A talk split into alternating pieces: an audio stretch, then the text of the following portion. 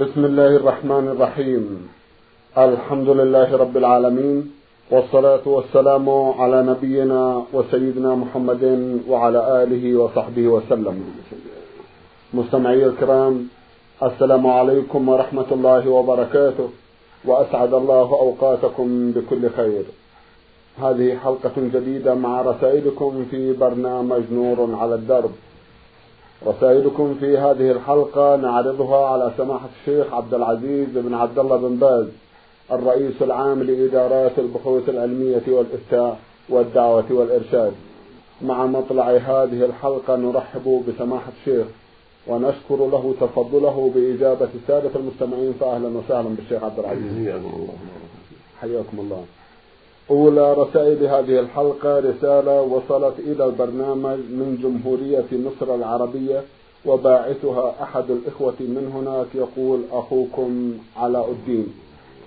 أخونا علاء له قضية يقول فيها نرجو منكم أن تتفضلوا بتوضيح الرأي في ظاهرة منتشرة وهي أن مندوبي المشتروات الموكلين من من قبل شركاتهم أو مؤسساتهم لشراء الأغراض يحصلون على مبلغ من المال لأنفسهم من خلال عملية الشراء.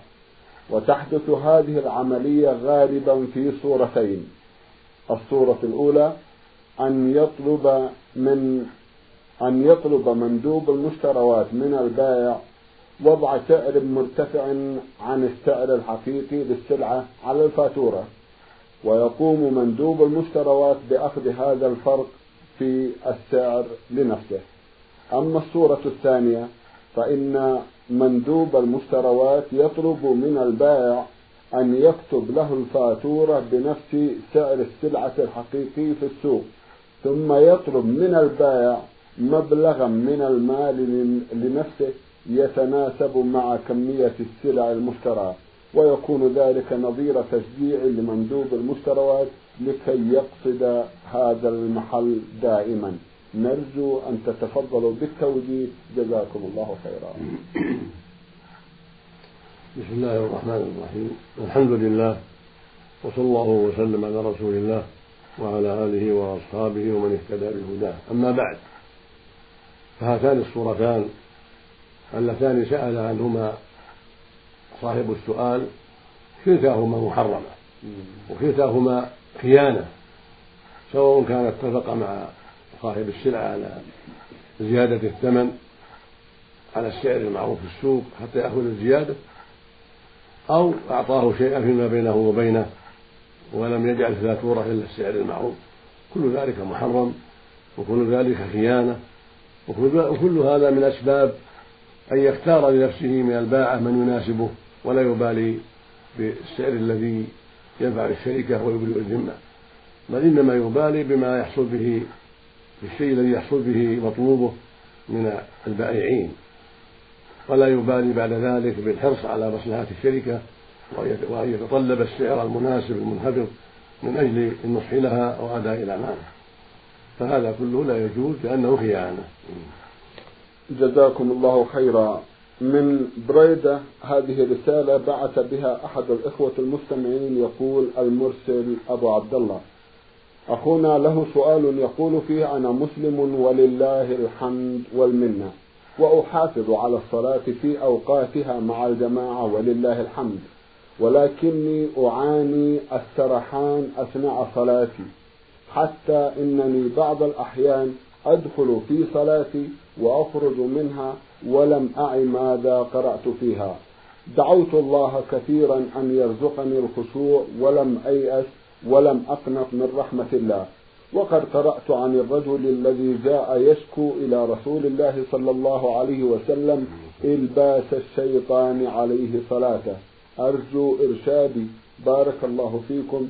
عن الكيفية آه، عن عن كيفية الاستعاذة من الشيطان أثناء الصلاة. وشرح نصيحة رسول الله لذلك لذلك السائل. جزاكم الله خيرا. من المشروع للمسلم إذا دخل في الصلاة أن يقبل عليها بقلبه وقالبه وأن يستشعر أنه واقف بين يدي الله سبحانه فيعظمه ويخشع بين يديه ويقبل على هذه العبادة العظيمة. وبذلك يبتعد عنه الشيطان. فإنه وسواس خناس. وسواس عند الغفلة خناس عند الذكر. فإذا غلب على المؤمن أو كثر منه الوسواس في حال الصلاة فليستعذ بالله من الشيطان. ولو عن يساره ثلاث مرات قائلا أعوذ بالله من الشيطان الرجيم. كما أوصى النبي صلى الله عليه وسلم بذلك الصحابي الجليل عثمان بن عبد العاص الثقفي. لما قال له إن الشيطان قد لبس علي صلاتي فأمره عليه الصلاة والسلام أن يتعوذ بالله من الشيطان وأن ينفث عن يساره وهو في الصلاة ثلاثا. قال عثمان ففعلت ذلك فبرئت من هذا الأمر وعافاني الله منه. أو كما قال رضي الله عنه. فينبغي لك أيها السائل أن تستشعر عظمة ربك عند دخولك في الصلاة. وأن تقبل عليها بقلبك وأن تتدبر ما تقرأ من سورة الفاتحة وغيرها وأن تجتهد في جمع قلبك على الله فإذا لم يكفي ذلك تعوذت بالله من الشيطان. نفثت عن يسارك ثلاثا وتعوذت بالله من الشيطان. والله يعيدك منه سبحانه وتعالى. ولا تيأس بل عليك بالجد والنشاط في محاربة عدو الله بجمع قلبك على الله. واستحضارك أنك بين يديه ترجو رحمته وتخشى عقابه وتستشعر أيضا أن هذه الصلاة هي عمود الإسلام وهي أعظم العبادات وأهم الفرائض بعد الشهادتين. وبهذا الاستحضار وبهذه المراقبة وبهذا التوجه تسلم إن شاء الله من عدو الله. وفقنا الله وإياكم المسلمين. اللهم آمين. جزاكم الله خيرا. من جمهورية مصر العربية الأخ محسن محمد عوض الله يسأل ويقول. نرجو توضيح مسألة صلاة القصر. قصر الصلاة في السفر. هل ثبت عن النبي صلى الله عليه وسلم أنه أتم الصلاة في السفر؟ وهل تخضع صلاة السفر للمسافة والمدة؟ نرجو توضيح هذه المسألة مع الأدلة من الكتاب والسنة. جزاكم الله خيرا. كان النبي صلى الله عليه وسلم إذا سافر يصلي ركعتين الظهر ركعتين والعصر ركعتين والعشاء ركعتين حتى يرجع من سفره. هذا هو المحفوظ عنه عليه الصلاة والسلام. وروي عنه أنه كان يقصر ويتم ولكنه ليس بمحفوظ والمحفوظ عنه في الأحاديث الصحيحة أنه كان في السفر يقصر حتى يرجع. أما المغرب فإنه يصليها على حالها ثلاثا سفرا وحضرا. وهكذا الفجر. كان يصليها اثنتين سفرا وحضرا. ويصلي مع الفجر سنتها القبلية ركعتين. خفيفتين. أما سنة الظهر وسنة المغرب وسنة العشاء فكان يتركها في السفر عليه الصلاة والسلام. فينبغي المؤمن أن يفعل ما كان يفعله عليه الصلاة والسلام في السفر والسفر عند أهل العلم هو ما يبلغ في المسافة يوما وليلة يعني مرحلتين. هذا الذي عليه جمهور أهل العلم ويقدر ذلك بنحو ثمانين كيلو تقريبا لمن يسير في السيارة وهكذا في الطائرات وفي السفن والبواخر هذه المسافة وما يقاربها تسمى سفرا وتعتبر سفرا في العرف. أما السائر بين المسلمين فإذا سافر الإنسان على الإبل أو على قدميه أو في السيارات أو في الطائرات أو في المراكب البحرية هذه المسافة أو أكثر منها فهو مسافر وقال بعض أهل العلم إنه يحد بالعرف ولا يحد بالمسافة المقدرة بالكيلوات. وما يعد سفرا في العرف يسمى سفرا ويقصر فيه وما لا فلا. والصواب ما قرره أهل العلم أنه يحدد بالمسافة. هذا هذا هو الذي عليه أهل العلم. فينبغي الالتزام بذلك وهو الذي جاء عن الصحابة رضي الله عنهم وأرضاهم. وهم أعلم الناس بدين, بدين الله. وهم أعلم الناس بسنة رسول الله عليه الصلاة والسلام. نعم. جزاكم الله خيرا. من تبوك رسالة بعث بها أخونا سالم سلامة محمد. له سؤالان. في سؤاله الأول يسأل عن ذبيحة المرأة. هل هي جائزة؟ وهل يؤكل منها؟ وما هو توجيهكم. نعم نعم. ذبيحة المرأة جائزة. إن كانت مسلمة أو كتابية من اليهود والنصارى. ذبيحة المسلمين من الرجال والنساء وذبيحة أهل الكتاب من الرجال والنساء. كلها جائزة. إذا كانت على الوجه الشرعي سئل النبي عن ذلك عليه الصلاة والسلام فأمضى ذبيحة المرأة عليه الصلاة والسلام. فهي كالرجل في كل الأحكام. إلا ما خصه الدليل. فذبيحتها كالرجل. إذا ذبحتها ذبحا شرعيا سواء كانت الذبيحة من الغنم أو من البقر أو من الإبل أو من الصيود أو من الدجاج أو الحمام أو غير ذلك من المأكولات. ذبيحتها جائزة إذا كانت على الوجه الشرعي. نعم. بارك الله فيكم. عندنا عادات أننا نذبح في كل سنة في شهر شعبان ذبيحة لوجه الله كل حسب استطاعته. هل هذا الذبح جائز؟ مع أن البعض يقولون هذا سنة عن رسول الله صلى الله عليه وسلم ويعتبرون هذا ضمن الفدي. تخصيص وقت من الأوقات بالذبح ليس عليه دليل إلا ما شرع الله في أيام النحر.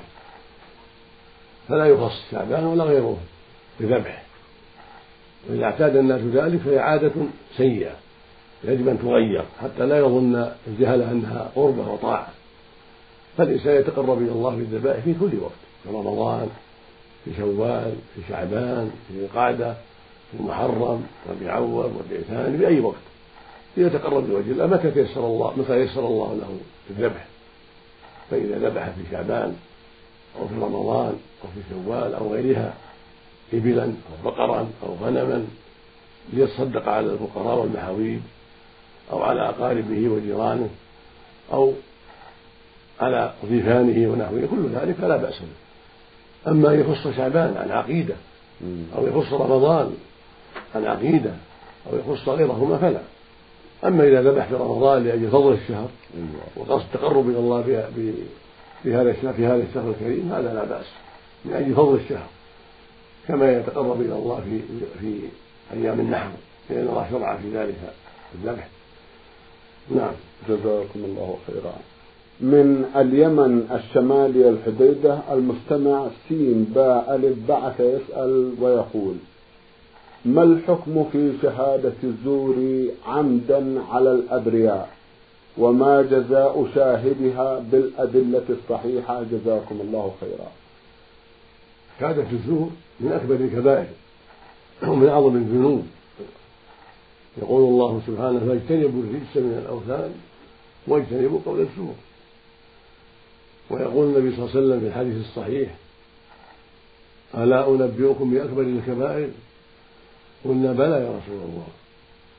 قال الإشراك بالله. وعقوق الوالدين. وكان متكئا فجلس فقال ألا وقول الزور ألا وشهادة الزور فما زال يكررها حتى قلنا لته سكت ما زال يكرر تحذير من شهادة الزور حتى قال الصحابة لته سكت يعني إبقاء عليه لئلا يشق على نفسه عليه الصلاة والسلام. والمقصود من هذا التحذير منها وإن كان الشرك أكبر والعقوق أكبر لكنها جريمة عظيمة تتعلق بها شر عظيم وظلم للناس واستحلال الفروج والأموال والأعراض والدماء بغير ما شرع الله. فلهذا صارت جريمة عظيمة. ويجب على ولي الأمر إذا عرف ذلك أن يعاقب شاهد الزور بالعقوبة الرادعة من الجلد والسجن ونحو ذلك مما يكون زاجرا له ولأمثاله. لأنها جريمة يترتب عليها فساد كبير وشر عظيم فاستحق صاحبها أن يعاقب عقوبة راجعة من ولي الأمر. نعم. جزاكم الله خيرا. الرسالة التالية من إحدى الأخوات المستمعات تقول المرسلة شين سين فاء أختنا لها سؤالان. في سؤالها الأول تقول منذ خمس سنوات وفي شهر رمضان المبارك أفطرت أربعة أيام وليس لي عذر غير التعب. تقول منذ خمس سنوات وفي شهر رمضان المبارك أفطرت أربعة أيام وليس لي عذر غير التعب. وسؤالي هو هل يجب علي القضاء؟ وهل علي كفارة؟ وما هي؟ جزاكم الله خيرا. نعم عليك ثلاثة أمور. الأمر الأول التوبة إلى الله سبحانه والندم على ما فعلت من التقصير والإفطار بغير حق. فإن كانت فإن كنت أفطرت من أجل الحيض فلا فلا حرج. لكن عليك التوبة إلى الله من أجل التأخير لأنك أخرت القضاء. والواجب أن تقضي قبل رمضان الذي بعد رمضانك الذي أفطرت فيه. فعليك التوبة إلى الله سبحانه من هذا التأخير أو من الإفطار بغير عذر إن كنت أفطرت بغير عذر. والتوبة لازمة من كل ذنب وهي الندم على الماضي من الذنب والإقلاع منه والعزم الصادق ألا يعود العبد إليه. هذه التوبة. وعليك مع ذلك قضاء الأيام الأربعة. لأن الله قال ومن كان مريضا أو على سفر فعدة من أيام أخرى. وإذا أفطر غير المريض وغير المسافر من باب أولى أن يقضي وعليه التوبة إلى الله. وأمر ثالث وهو إطعام مسكين عن كل يوم نص صاع يعني كيلو ونص تقريبا من التمر أو من الحنطة أو من الرز أو غيرها من قوت البلد. عن كل يوم نص صاع يعني صاعين بصاع النبي صلى الله عليه وسلم. يعطاها بعض الفقراء ولو فقيرا واحدا يكفي. والله جل وعلا المسؤول أن يغفر لنا ولك وأن يهدنا وإياك وسائر المسلمين. جزاكم الله خيرا ونفع بكم. أختنا في سؤالها الثاني تقول عندما كنت في المرحلة المتوسطة وفي الكفاءة بالأخص نذرت وقلت بالحرف الواحد إن ربي نجحني سوف أصوم كل يوم اثنين وخميس ولكني كنت غير مبالية ولم أوف بنذري وأنا الآن على أبواب الجامعة وقد تبت إلى الله واستغفرت لذنبي وأصبحت أصوم الاثنين والخميس. فهل علي إثم فيما فرطت في السابق؟ وهل هناك كفارة؟ أرجو توضيح ذلك. جزاكم الله خيرا. إذا كنت حين النذر قد بلغت الحلم في الحيض أو بإكمال خمسة عشر سنة أو بإنبات الشعر حول الفرج شعر خشن حول الفرج حول القبل أو احتلمت يعني أنزلت الماء المني باحتلام أو بأي نوع من أنواع الشهوة فإنه يلزمك هذا النذر. لأن المرأة تبلغ الحلم بأربعة أمور. نعم. بإكمال خمسة عشر سنة أو بإنزال المني عن شهوة ليلا أو نهارا ولو بالاحتلام أو بإنبات الشعر الخشن حول الفرد أو بالحيض. والرجل مثلها سواء بسواء ما عدا الحيض لأنه من خصائص النساء فإذا كنت حين النذر قد بلغت الحلم في إحدى هذه الأمور فعليك أن توفي بنذرك. وأن تصوم الاثنين والخميس كما نذرت من قول النبي صلى الله عليه وسلم من نذر أن يطيع الله فليطيعه ومن نذر أن يعصي الله فلا يعصي. رواه البخاري في الصحيح. وعليك أن تقضي الأيام التي فرطت فيها ولم تصومي عليك أن تقضيها ونرجو أن لا يكون عليك كفارة. نعم. جزاكم الله خيرا. المستمع محمد أحمد علي حسان يمني مقيم في الرياض يقول امرأة افطرت في رمضان لمدة ثلاث سنوات وذلك أنها كانت تحمل ويصادف ذلك رمضان. وللجهل بحكم الصيام ولم يكن هناك مرشدين لها. وقد أفتاها بعض المجتهدين بأن عليها الإطعام دون القضاء. نرجو التوجيه في هذه المسألة. جزاكم الله خيرا. الصواب الذي دلت عليه الأدلة الشرعية أن عليها القضاء دون الإطعام. والقول بأن عليها الإطعام قول غلط في أصح قول أهل العلماء. وإنما عليها القضاء دون الإطعام إذا كانت معذورة.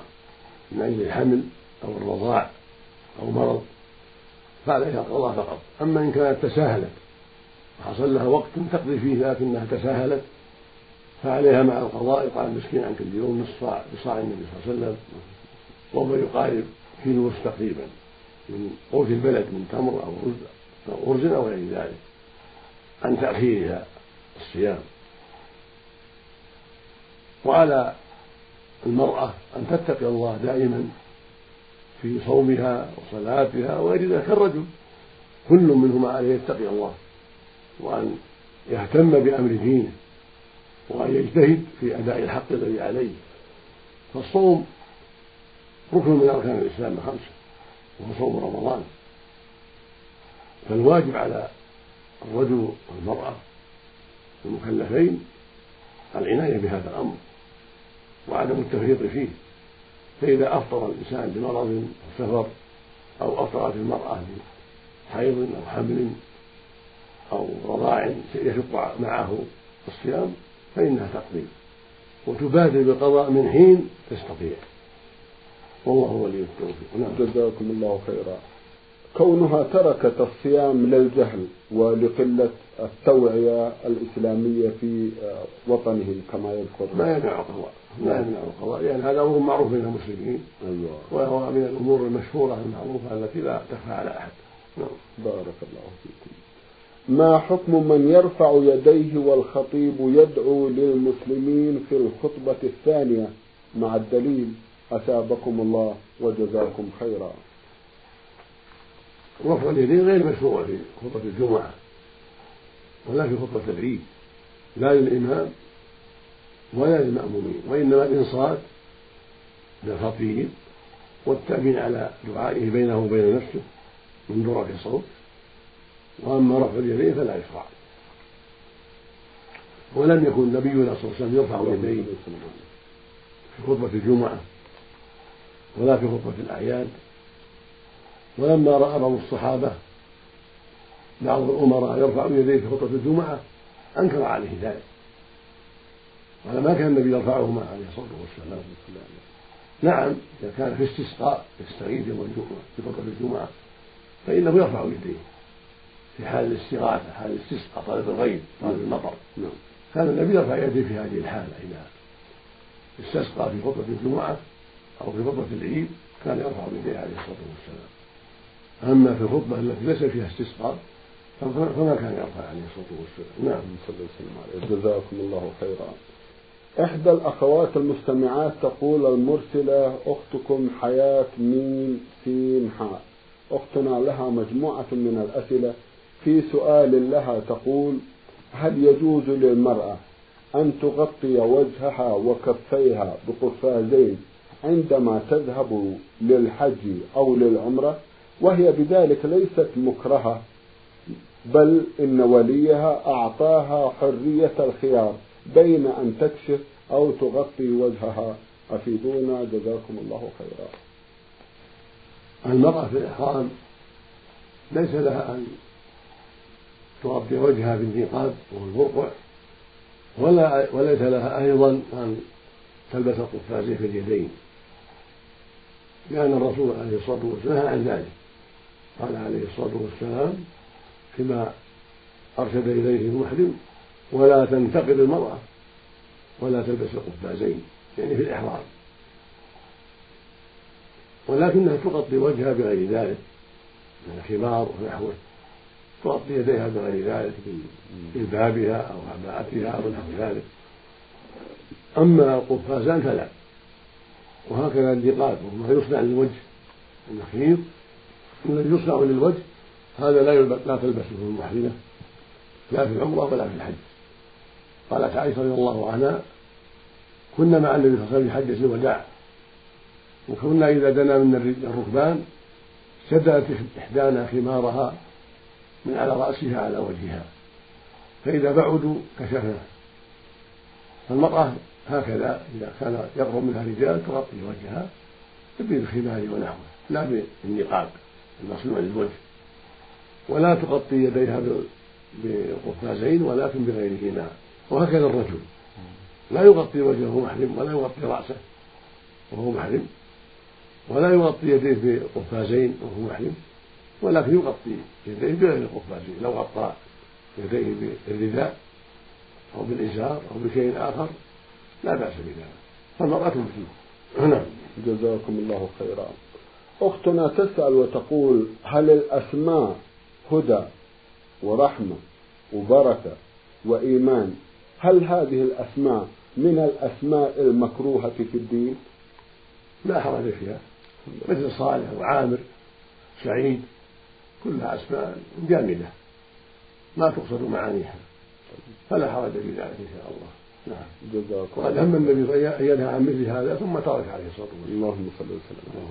اللهم صل عليه. تسأل عن حفلات عن حفلات أعياد الميلاد. شيخ عبد العزيز وترجو توجيهكم فيها. حفلات الميلاد من البدع التي بينها أهل العلم وهي داخلة في قوله صلى الله عليه وسلم من أحدث في أمرنا هذا ما ليس منه فهو رد. متفق على صحته من حديث عائشة رضي الله عنها. وقال أيضا عليه الصلاة والسلام من عمل عملا ليس عليه أمرنا فهو رد. خرجه الإمام مسلم في صحيحه. وقال عليه الصلاة والسلام في خطبة الجمعة أما بعد فإن خير الحديث كتاب الله. وخير الهدي هدي محمد صلى الله عليه وسلم. وشر الأمور محدثاتها وكل بدعة ضلالة. خرجه مسلم في صحيحه. كان النسائي بإسناد صحيح وكل ضلالة في النار. فالواجب على المسلمين ذكورا كانوا أو إناثا الحذر من البدع كلها. والإسلام بحمد الله فيه الكفاية وهو كامل. قال تعالى اليوم أكملت لكم دينكم وأتممت عليكم نعمتي ورضيت لكم الإسلام دينا. فقد أكمل الله لنا الدين بما شرع من الأوامر والعبادات وما نهى عنه من النواهي فليس الناس في حاجة إلى بدعة. يبتدعها أحد. لا احتفال الميلاد ولا ولا غيره.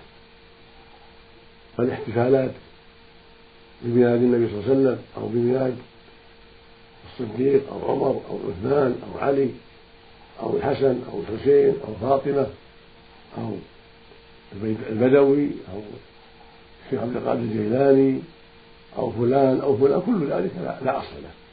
كله منكر كله منهي عنه. وكله داخل في قوله عليه الصلاة والسلام وكل بدعة ضلالة. فلا يجوز للمسلمين تعاطي هذه البدع ولو فعلها من فعلها من الناس. فليس فعل الناس تشريعا للمسلمين وليس فعل الناس قدوة إلا إذا وافق الشرع. فأفعال الناس وعوائدهم كلها تعرض على الميزان الشرعي كتاب الله وسنة الرسول عليه الصلاة والسلام. جزاكم الله وما وافقهما قبل وما خالفهما ترك جزاكم كما قال سبحانه فإن تنازعتم في شيء فردوا إلى الله والرسول. وفق الله الجميع وهدى الجميع صراطه اللهم آمين. جزاكم الله خيرا. سماحة الشيخ في الختام أتوجه لكم بالشكر الجزيل بعد شكر الله سبحانه وتعالى على تفضلكم بإجابة السادة المستمعين. وآمل أن يتجدد اللقاء وأنتم على خير. اللهم آمين. مستمعي الكرام كان لقاؤنا في هذه الحلقة مع سماحة الشيخ عبد العزيز بن عبد الله بن باز. الرئيس العام لإدارات البحوث العلمية والإفتاء والدعوة والإرشاد. شكرا لمتابعتكم وإلى الملتقى ولكم تحية من زميلي مطر محمد الغامدي وسلام الله عليكم ورحمته وبركاته.